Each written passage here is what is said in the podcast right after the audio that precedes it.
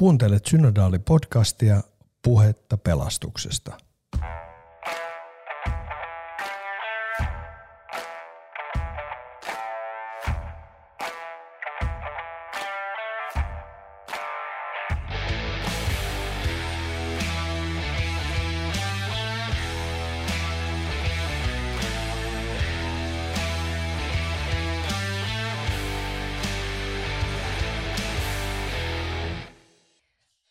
Tervetuloa Synodaalipodcastin pariin. Mun nimi on Hanna Paavilainen ja haastattelen Niko Huttusta, raamatun kääntäjää, teologian tohtoria.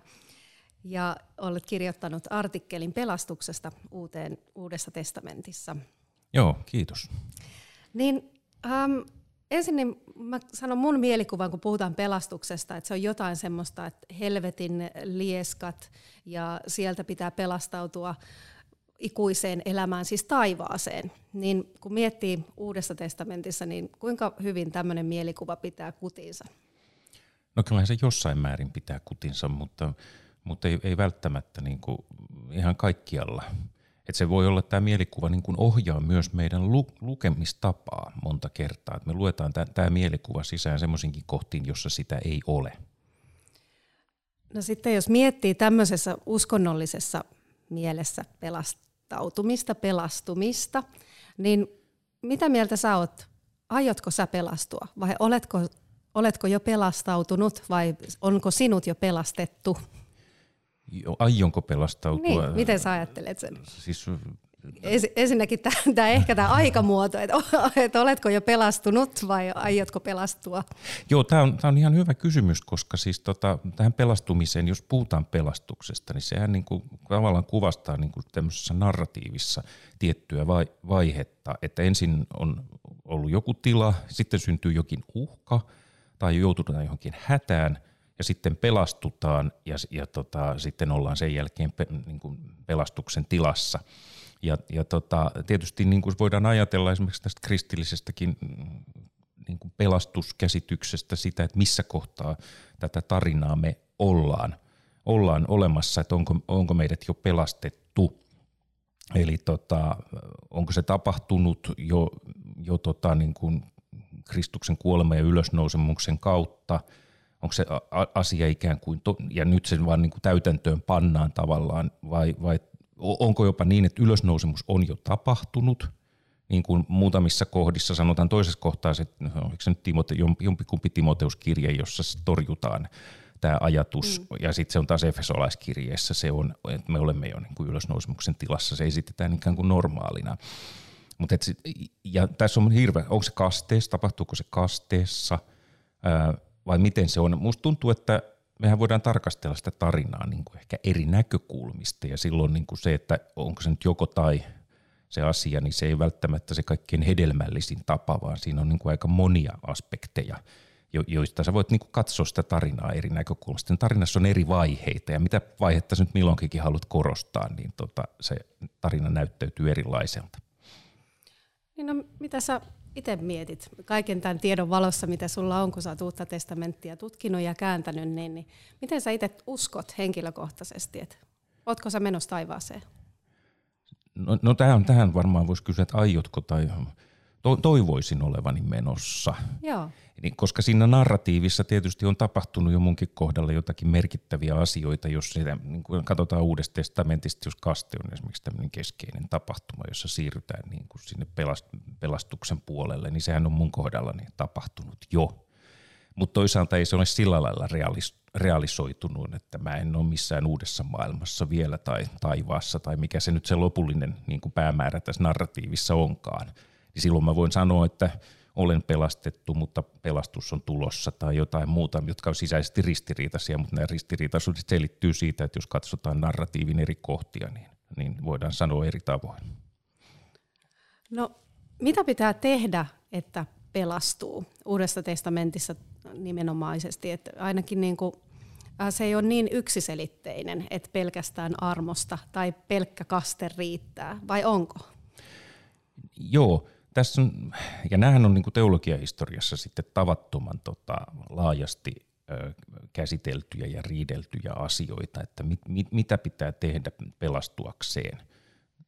sellainen niin kuin oikea oppiselta kuulostava, kuulostava niin kuin väite olisi jotenkin sillä lailla, että ei mitään, että tämä olisi nyt niin kuin monesti sanotaan, että on ollut erilaiset dogmatiikan mukainen käsitys tai muuta. Mä nyt en ole mikään dogma, dogmatiikan asiantuntija, mutta tämmöiseen käsitykseen mä oon tullut. Aivan.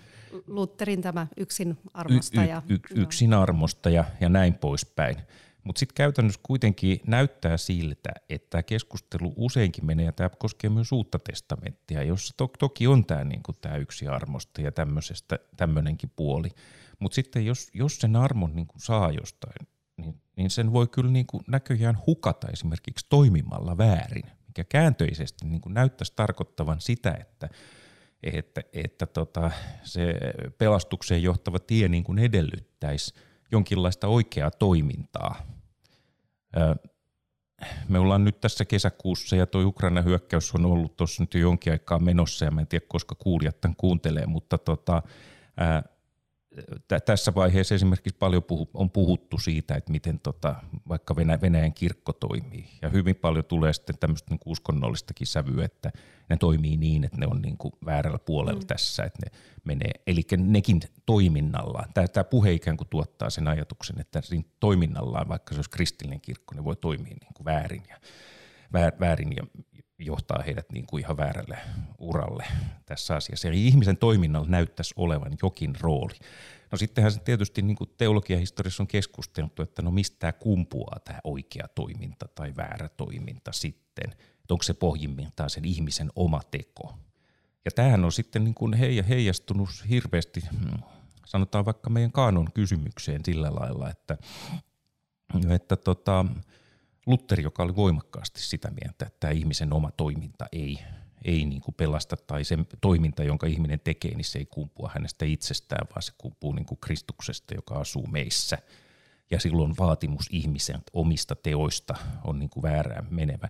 Niin tämähän menee suoraan vastoin sitä, mitä Jaakobin kirjeessä opetetaan. Ja tämä johti siihen, että Luther pisti niin kuin Jaakobin kirjeen ja eräitä muita Uuden testamentin kirjoja niin kuin ulos kaanonista. Ja tämä näkyy suomalaisen raamatun käännöksen historiassa, että Agrikolalla myöskin, ja vuoden 1642 ensimmäisessä suomalaisessa koko raamatussa, niin, niin tota, siellä on tämmöinen osasto Uuden testamentin jälkeen kuin NT Apokryfa, joka tarkoittaa siis Uuden testamentin apokryfikirjoja ja niiden joukossa muun muassa tämä Jaakobin kirja, juuri tästä pelastuskysymysongelmasta johtuen. No sitten se on hiipinyt takaisin kaanoniin.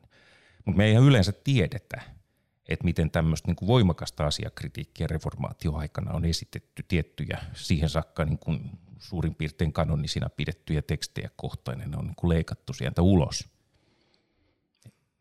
Joo, toi siis tosi mielenkiintoista se, että Raamattu tosiaan on niin kuin aika elävä kirja. Siis siinä mielessä, että se ei ole tämmöinen tiiliskivi ja tällainen se on, vaan että, että se tosiaan elää se, että mitä tekstejä sinne valitaan. Ja se voi olla hyvinkin sitten, siellä voi olla monenlaisiakin taustoja ollut sitten, että minkä takia jotkut kirjat sinne kanoniin päätyy ja mitkä ei.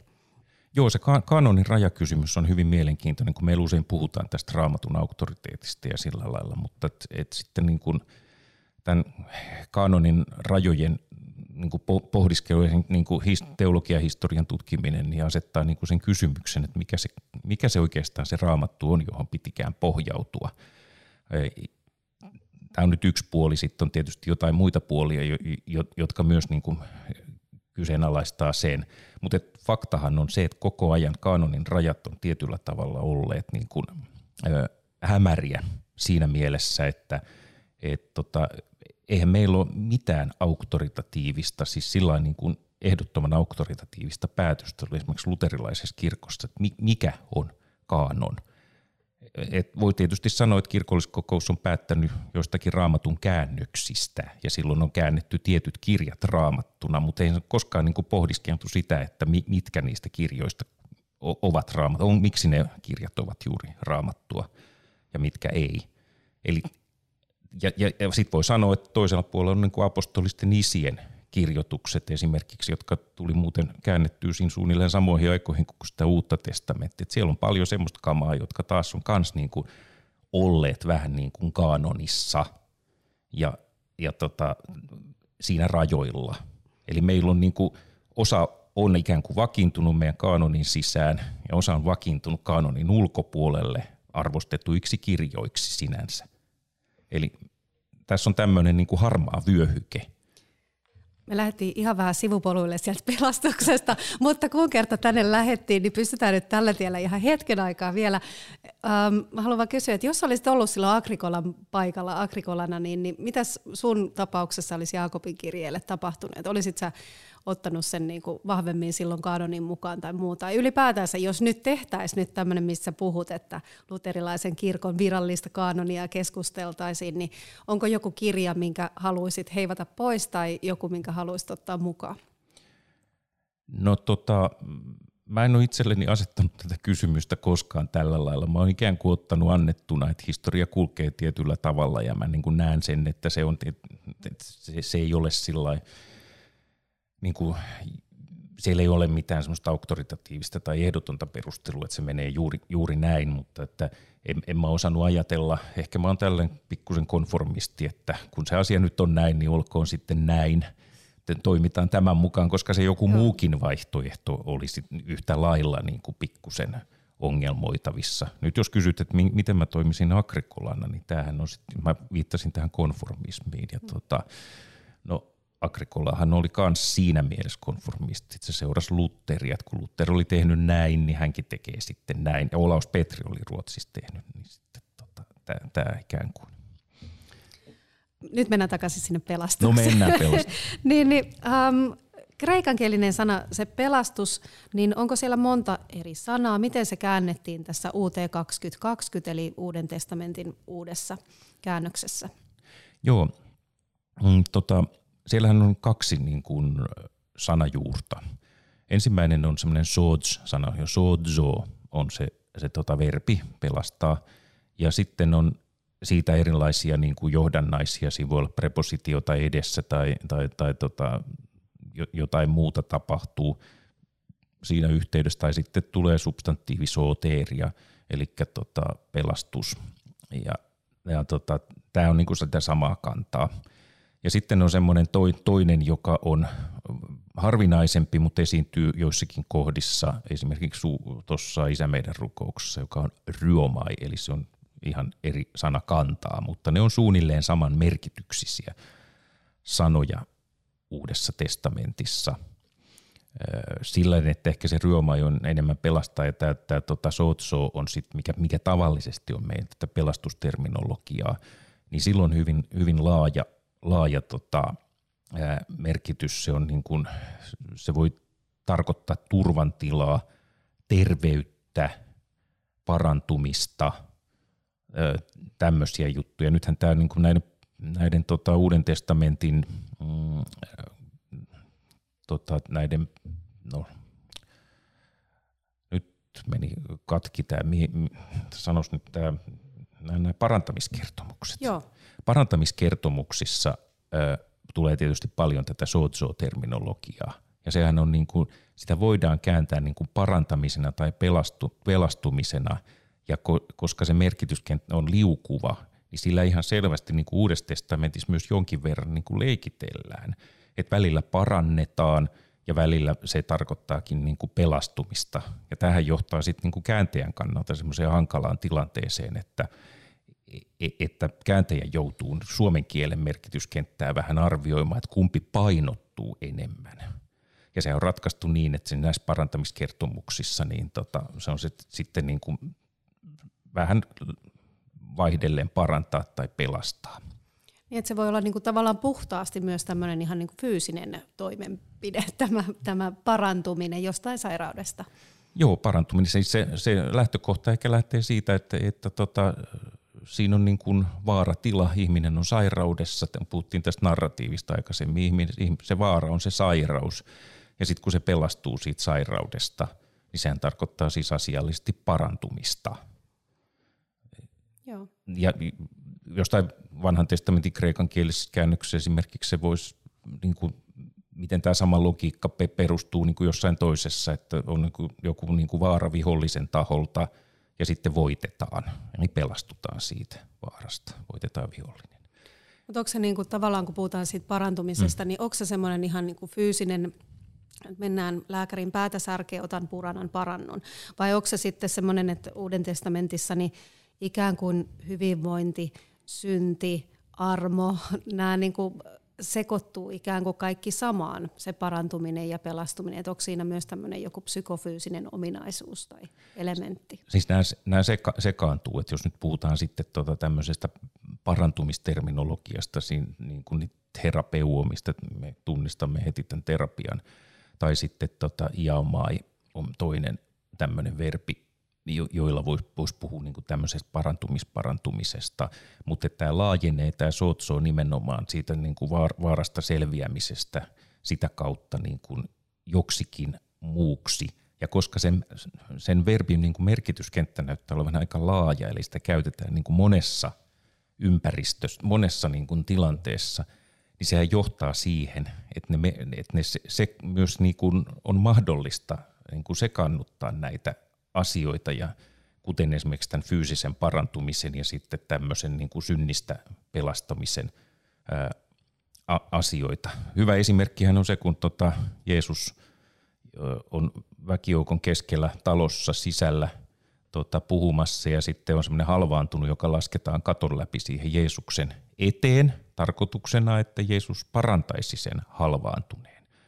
Niin ensimmäinen asia, mitä Jeesus tekee, niin se julistaa synnit anteeksi sille – halvaantuneelle. Ja sitä ei kommentoida mitenkään. Se siis on kirjoittajan kannalta täysin niin kuin looginen juttu, että ensin julistetaan synnit anteeksi sille halvaantuneelle ja sitten se niin kuin nostetaan jaloilleen tai se saa voiman ja se parantuu. Ja nämä jotenkin niin kuin liittyy toisiinsa jollain tavalla. Ja tämä ei tarkoita sitä, että sairaus ja, ja synti niin kuin aina kulkisi kytköksissä toisiinsa. Että joskus ne näyttää siltä, että sairaudet ovat synnin syytä, mutta toisinaan sanotaan, että ei välttämättä olekaan niin. Mutta siinä, on, niin kuin siinä nä- saatetaan nähdä jonkinlainen tämmöinen kytkös. Joo, ja siis toi on tavallaan aika niin kuin moderni ajatus siitä, että miten niin kuin kokonaisvaltaista hyvinvointi tai sairastaminen voi olla. Joo, nä- näin, näin on.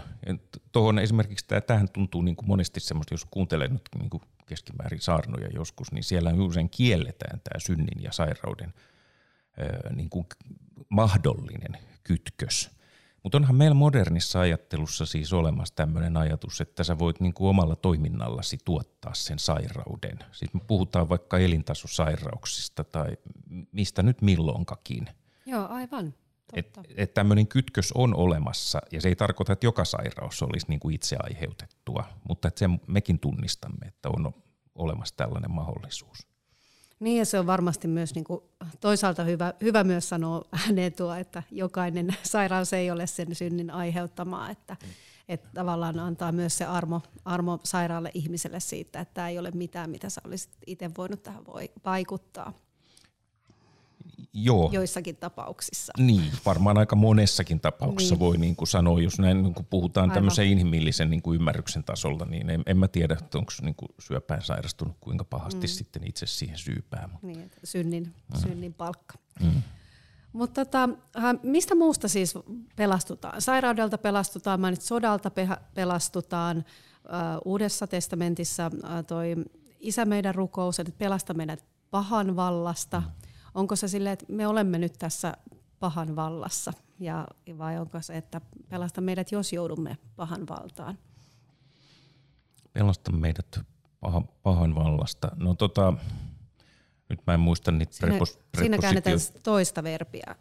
Joo, siinä on se, siinä on se ryömai, mutta mä en muista sitten, että miten se paha, onko se niin kuin objektina siinä tai akkusatiivissa. Mä en, nyt mulla ei ole niitä tekstejä Joo. tässä näin, mutta tota, öö, no, mä nyt näin niin kuin instant näkemättä nyt sitä tarkistamatta sitä Kreikasta, niin mä sanoisin, että, että tota, sehän käsittelee niin kuin kaik, kaikkea siitä, että me ole, voi, se, että sikäli, että me olemme pahan vallassa tai sikäli, että just joudumme siihen.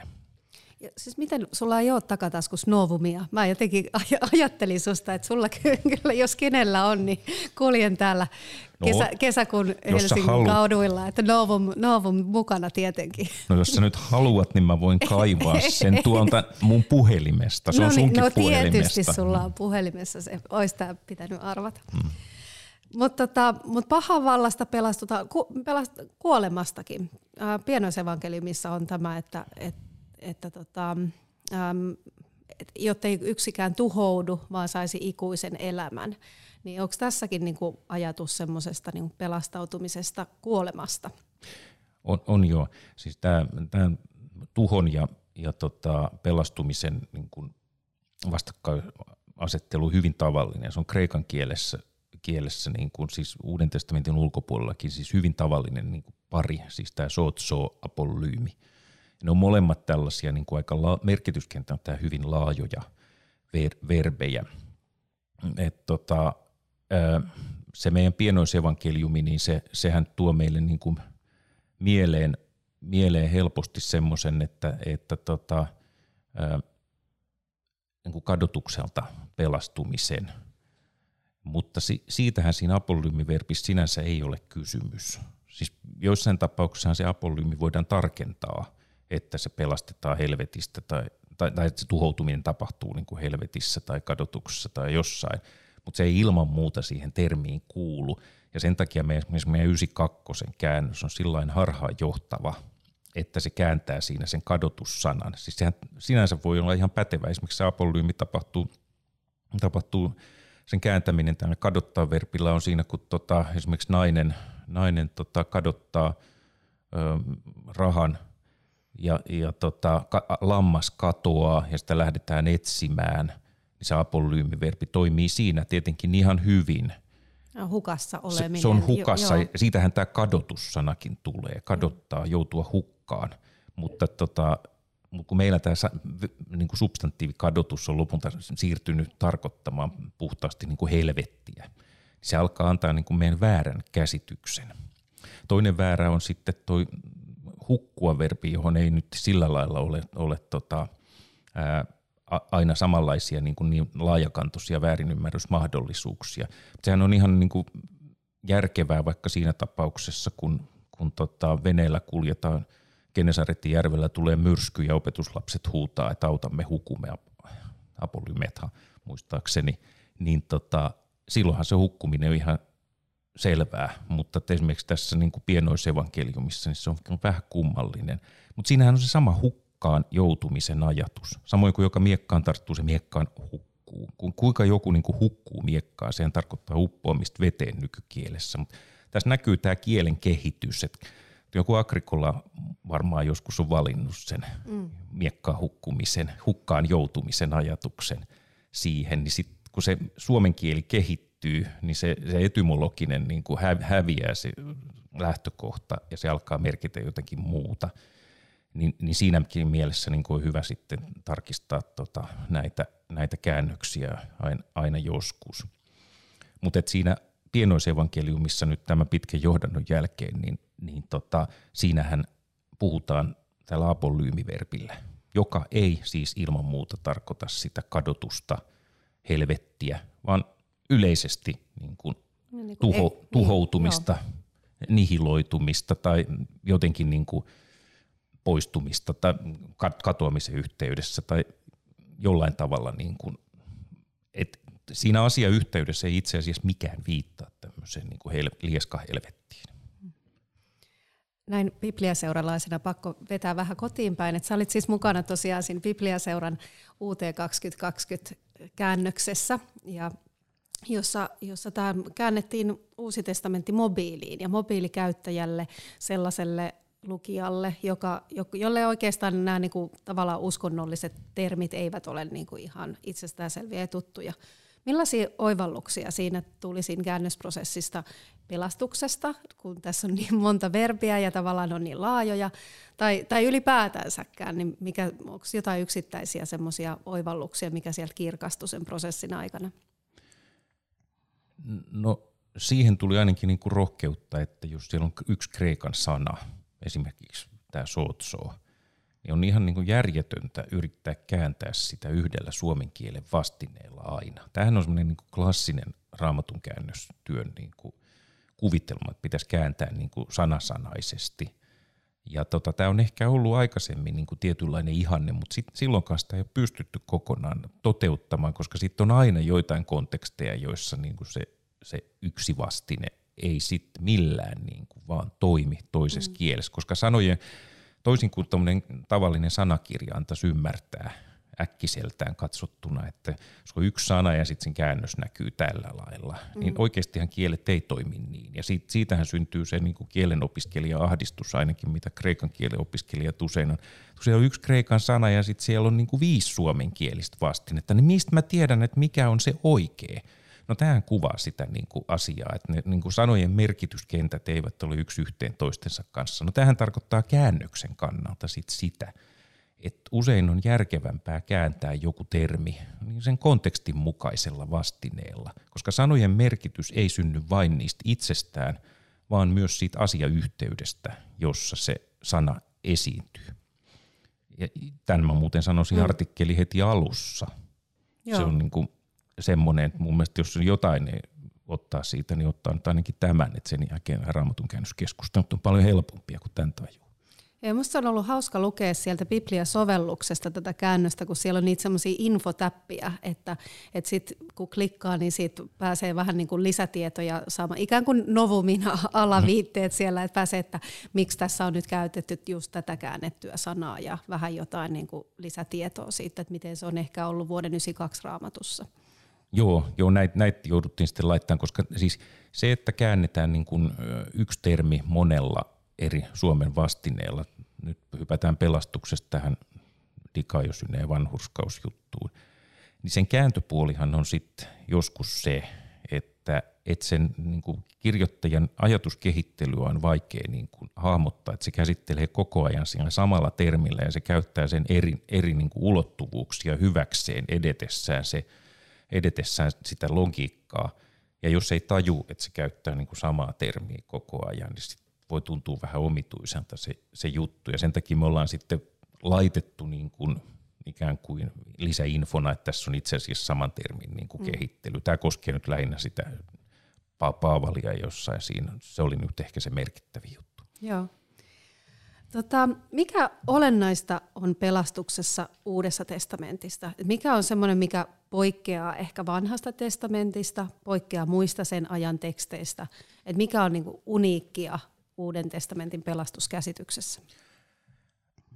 Joo, palan tuohon, lähden taas siitä, mikä ei ole uniikkia. siis kieli ei ole sinänsä mitenkään erityisen uniikkia – siinä on jonkin verran niin kuin hebrean vaikutteita, joka johtuu siitä, että se Septuakintan kreikan kieli, Septuakinta siis kreikan kielinen vanha testamentti, on, on sillä lailla niin kuin kään, vähän käännöskielinen, että sehän kaikuu se hebrea ja sitä kautta Uuden testamentin kirjoittajat tunsi sen lähinnä sen Septuakintan perusteella sen vanhan testamentin, niin se tavallaan semmoista hebraismit tulee sieltä mukaan siihen kieleen, silleen se poikkeaa nyt ehkä vähän siitä niin kuin muusta tavallisesta puhutusta kielestä, mutta sitten muuten se terminologia, esimerkiksi nyt tämän pelastusterminologian kohdalla, niin ei, ei nämä ole mitenkään niin kuin ainutlaatuisia kreikan termejä, vaan kyllä ne on ihan tavallisia, ihan normaaleja termejä, jo, jo, joita niin kuin kreikan kielessä muutenkin käytettiin.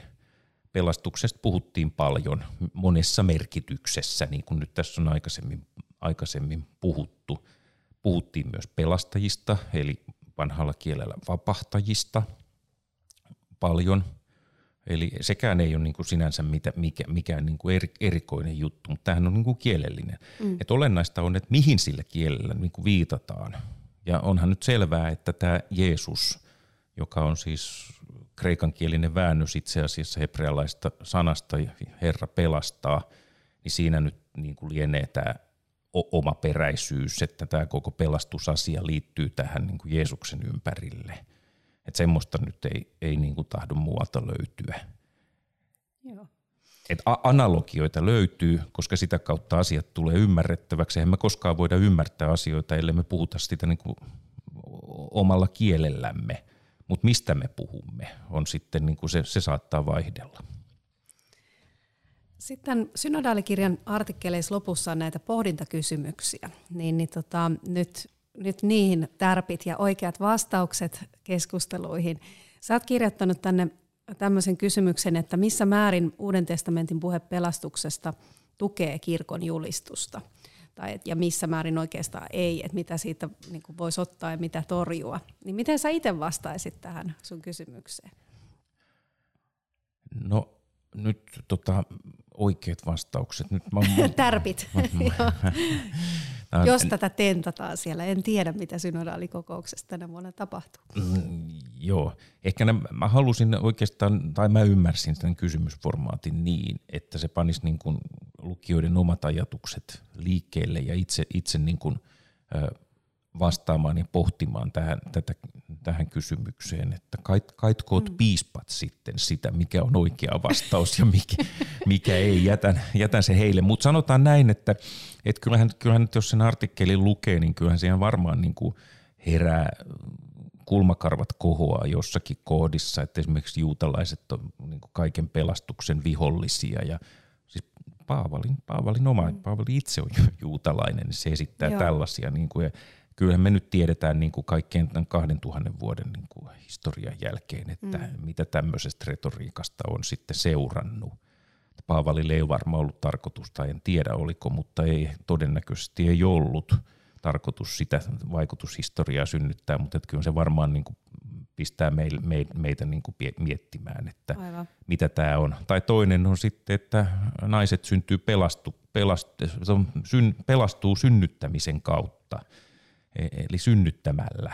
Että siitä kuulit mm. nyt, että mitä sun pitäisi tehdä. Mä olen pelastunut jo kaksi kertaa. Ootko? mahtavaa, mahtavaa. no sitten joo, no sitten asia on kunnossa siltä osin, mutta siis tää, tääkin nyt, tää, tästä ei ole niin kuin kauheasti keskusteltu, että mitä ihmettä tämä niin kuin tarkoittaa. Et, o, miten vakavasti tämä pitäisi ottaa ja mit, mitä, mutta tämmöisiä kysymyksiä on. No sitten tietysti tämä Jaakobin kirjeen juttu – että niin nämä teot. Teot pelastaa. Täällä kuvittelekaan, että uskot, usko vaan pelastaa, vaan se on ihan selvästi niin kuin tämmöinen polemiikki tämmöistä paavalilaista niin kuin näkökulmaa mm. vastaan. Että täällä luulee, että usko vaan pelastaa. Mm. Kyllä sun pitää olla tekoja, oikeita tekojakin ja, ja rakkauden lakia ja kaikkea tämmöistä. Niin, niin ky- kyllähän nämä niin kuin väkisinkin herättää kysymyksiä niin kuin kirkon opetuksen kannalta. Että onko hyvä saarnata, että naiset mm. pelastuu synnyttämisen kautta. Olisiko se niin kuin oikein? Joo. Raamatullistahan se olisi, koska niin. sieltähän se löytyy. Niin, kyllä, joo. Mutta onko se sitten kuitenkaan ihan niin kuin... Niin. Niin, oikein. Uh, no mitäs, mikä se olisi sitten semmoinen helmi, mikä sieltä uh, Uuden testamentin pelastuspuheesta niin kannattaisi ottaa saarnoihin? No varmaan sitten Jeesuksesta kannattaa puhua. Mä sen mä uskallan Ai, sanoa. Okay. Joo, ihan hyvä, hyvä vinkki. Sitten toinen kysymys sulla oli kielellisestä inkarnaatiosta. Mihin, mihin sä viittaat kielellisellä inkarnaatiolla? No, no ehkä siihen, mistä mä tuossa aikaisemminkin puhuin, että et, tota, et se kieli, jolla esimerkiksi Uusi testamentti on tehty, niin se, se kieli tulee ymmärretyksi vain siinä niin kuin aikakauden muun kieli, kielen joukossa. Ja nimenomaan tämä, että kun meille tulee tällaisia niin kuin – meille uskonnollisia termejä, kuten pelastus, kadotus, vanhurskaus, mitä näitä nyt onkaan, näitä on vaikka kuinka paljon, autuas ja niin edelleen, niin ne ei ole itse asiassa mitenkään niin kuin poikkeuksellisia termejä siinä aikakauden kielessä, vaan ne on ihan, ihan niin kuin normaalia kamaa. Mm. Ja, ja tota, mit, mitä se sitten tarkoittaa, että, että me puhutaan semmoista kieltä, joka, joka vastaa niin kuin normaalikieltä, niin kuin tämä Uusi testamentti 2020 nyt yritti olla, mm. niin tota, voiko asian sanoa niin kuin normaalikielellä vai onko tämä meidän niin kuin pyhät asiat semmoisia, että ne vaatii joitakin erityisiä pyhiä termejä. Mm, ja jos Uuden testamentin kirjoittajat on pärjännyt suuremmaksi osaksi ilman tämmöisiä pyhiä termejä. Siellä on jonkun verran sitten septuakintan niin vaikutuksesta olemassa vähän semmoisia ehkä oudonta kuulostavia mm. no, normikreikkalaisen. Mutta nämä, niin nämä keskeiset termit on semmoisia, jotka on ihan normitermejä. Niin tota, mitä se tarkoittaa meidän niin puheen kannalta, esimerkiksi pelastuspuheen kannalta? Joo, että tavallaan kannattaako lähteä rakentamaan kielimuuria semmoiseen paikkaan, missä sitä aikaisemminkaan ei ole ollut. Hmm. Että, et joo. Olemme pelastuksesta osallisia. Kannattaako sanoa näin? Vai, vai tota, voimme pelastua. Voimme, meidät voidaan pelastaa tai jotain tämmöistä. En mä tiedä, mm. kannattaako sitä pelastaakaan termiä niin kuin kirkollisessa kielessä aina viljelle, jos sitä voi. Voiko, mm. voiko sen kiertää jollakin tavalla, koska se on tietyllä tavalla raskautettu. Kun sä menet saarnatuoli ja sanot pelastaa, niin ihmiset niin kuin kääntää sen päänsä semmoisen niin kuin semmoisen kirkkokielikanaavalle. Ja Joo. ne jotenkin niin kuin ymmärtää niiden mielikuvien kautta. Tämä voisi olla niin kuin kysymys esimerkiksi, mitä pelastus voisi olla? Miten sä voisit puhua niin kuin ihan aidosti tällaisista niin kuin teologisista ja äh, niin kuin syvästi uskonnollisista asioista ilman, että sä käytät tämmöistä perinteistä kirkkokieltä? Onko se mahdollista? Mitä se tarkoittaisi? Eli mä en, mä en mm. tarkoita sitä, että me nyt ruvetaan puhumaan, että pelastus tarkoittaa jotain muuta kuin esimerkiksi taivaaseen pääsyä. Mutta mm. voiko sen asian ilmasta jollain muulla tavoin? Joo, tämä on mielenkiintoista, koska mulle itsellä ainakin liturgisissa tilanteissa niin niin se pyhä tunne saattaa itse asiassa tullakin siitä semmoisesta tietynlaisesta kielestä, ylentäkää sydämenne. Et siinähän mä en niinku ajattele mitään tämmöistä niinku sisäelintä, joka kohoaa, vaan, vaan se on jo, joku semmoinen pyhä, mm. pyhän tunne, mikä tulee tämmöisestä lyyrisestä kielestä. Mutta sitten toisaalta taas, niin, niin tämä uusin, Uuden testamentin uusi käännös, niin, niin kyllähän se ymmärrys on tuonut niin kuin pyhiä kokemuksia, kun mm. onkin sanotettu aika tavallisella kielellä joitakin tämmöisiä pyhiä asioita. Sä, sä oot ihan oikeassa tuossa, että tota, kielen, merk, kielen niin kuin merkitys ei ole vain sen sisältämä informaatio. Eli kieli on paljon muutakin ja, ja silloin niin kuin se informaatio ei välttämättä, niin kuin sä puhut, ylentäkään sydämenne. Se voi olla merkittävä. Ja siis on meidän runokieli niin kuin täynnä. Mm. Ei, ei tämä ole vaan niin kuin kirkollisen kielen ilmiö. Meillä on täynnä, täynnä tämmöisiä asioita, mutta, ja, ja siinä, mutta sitten t- tätä paljon pohdittiin, ainakin minä pohdin tätä paljon sen u- u- Uuden testamentin käännöksen yhteydessä, että ää, miten välittää tällaista niin kuin, ää, kielen muuta kuin informaatiosisältöä tällaisella niin kuin normikielellä, koska se asetettiin tietyn, tietyn tavalla niin kuin käännösohjeeksi, että se, pitää, se, se informaatio pitää välittyä selvästi, mutta onko se ainoa aspekti sitten tässä asiassa? Ja kyllä sitten hiottiin varmaan, tota, tai hiottiinkin tota, esimerkiksi Isä meidän rukousta, mm. joka ei ole siis enää Isä meidän rukous. Niin miten se olikaan nyt tässä uudessa? Isämme. Isämme, joo. Joo. Mm. Mutta liturgisessa käytössähän edelleenkin pysyy isä meidän rukous, että sitä ei ole, ei ole tarkoitettu sitten taas Jumalan palveluskäyttöön tätä, tätä ja, uutta käännöstä. Joo, ja mielenkiintoisintahan tässä on, tässä on se, että esimerkiksi isä meidän rukouksesta muusta niin kaikkein kielteisin palaute tuli sellaisille niin, kuin, niin sanotuille normikirkon jäseniltä – jotka ei niin kuin tämän asian kanssa juuri ole tekemissä muuta kuin rippikoulussa ja sitten jossain, jossain satunnaistilaisuuksissa, koska niille se ilme, tämä mun tulkintaa, se kytkös niin kuin tähän uskonnollis, uskonnolliseen maailmaan tapahtuu niin kuin hyvin pistemäisesti just tämmöisten mm. niin kuin opittujen muutamien kohtien kautta, ja ne on tärkeitä. Sen sijaan tämmöiset niin kuin hardcore-harrastajat, niin nehän, niin kuin, nehän jo tietää vähän näistä niin kuin kään, erilaisista käännöksistä mm. ja tämmöisistä. Ne, ne ei samalla tavalla niin kuin järkyty siitä. Tämä, tämä oli ehkä nyt yksi asia, mitä mä sen käännösprojektissa niin kuin yllätyin. Että mä tajusin, että tämmöiset niin normirivikristityt, niille itse asiassa nämä tämmöiset liturgiset muodot on ehkä mm. tärkeämpiä kuin muille.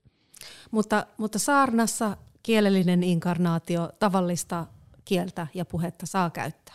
No, Joo, niin. näin, mä, näin mä ajattelisin. Et ei tarvi. Joo. Joo.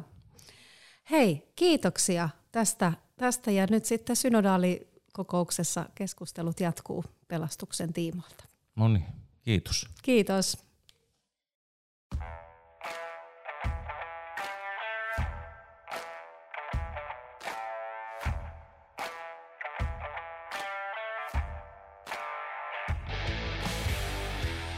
Tämän podcastin ovat tuottaneet Satu Huttunen ja Pietu Korpelainen. Lisää tietoa osoitteessa helsinginhiippakunta.fi kautta synodaalikokous.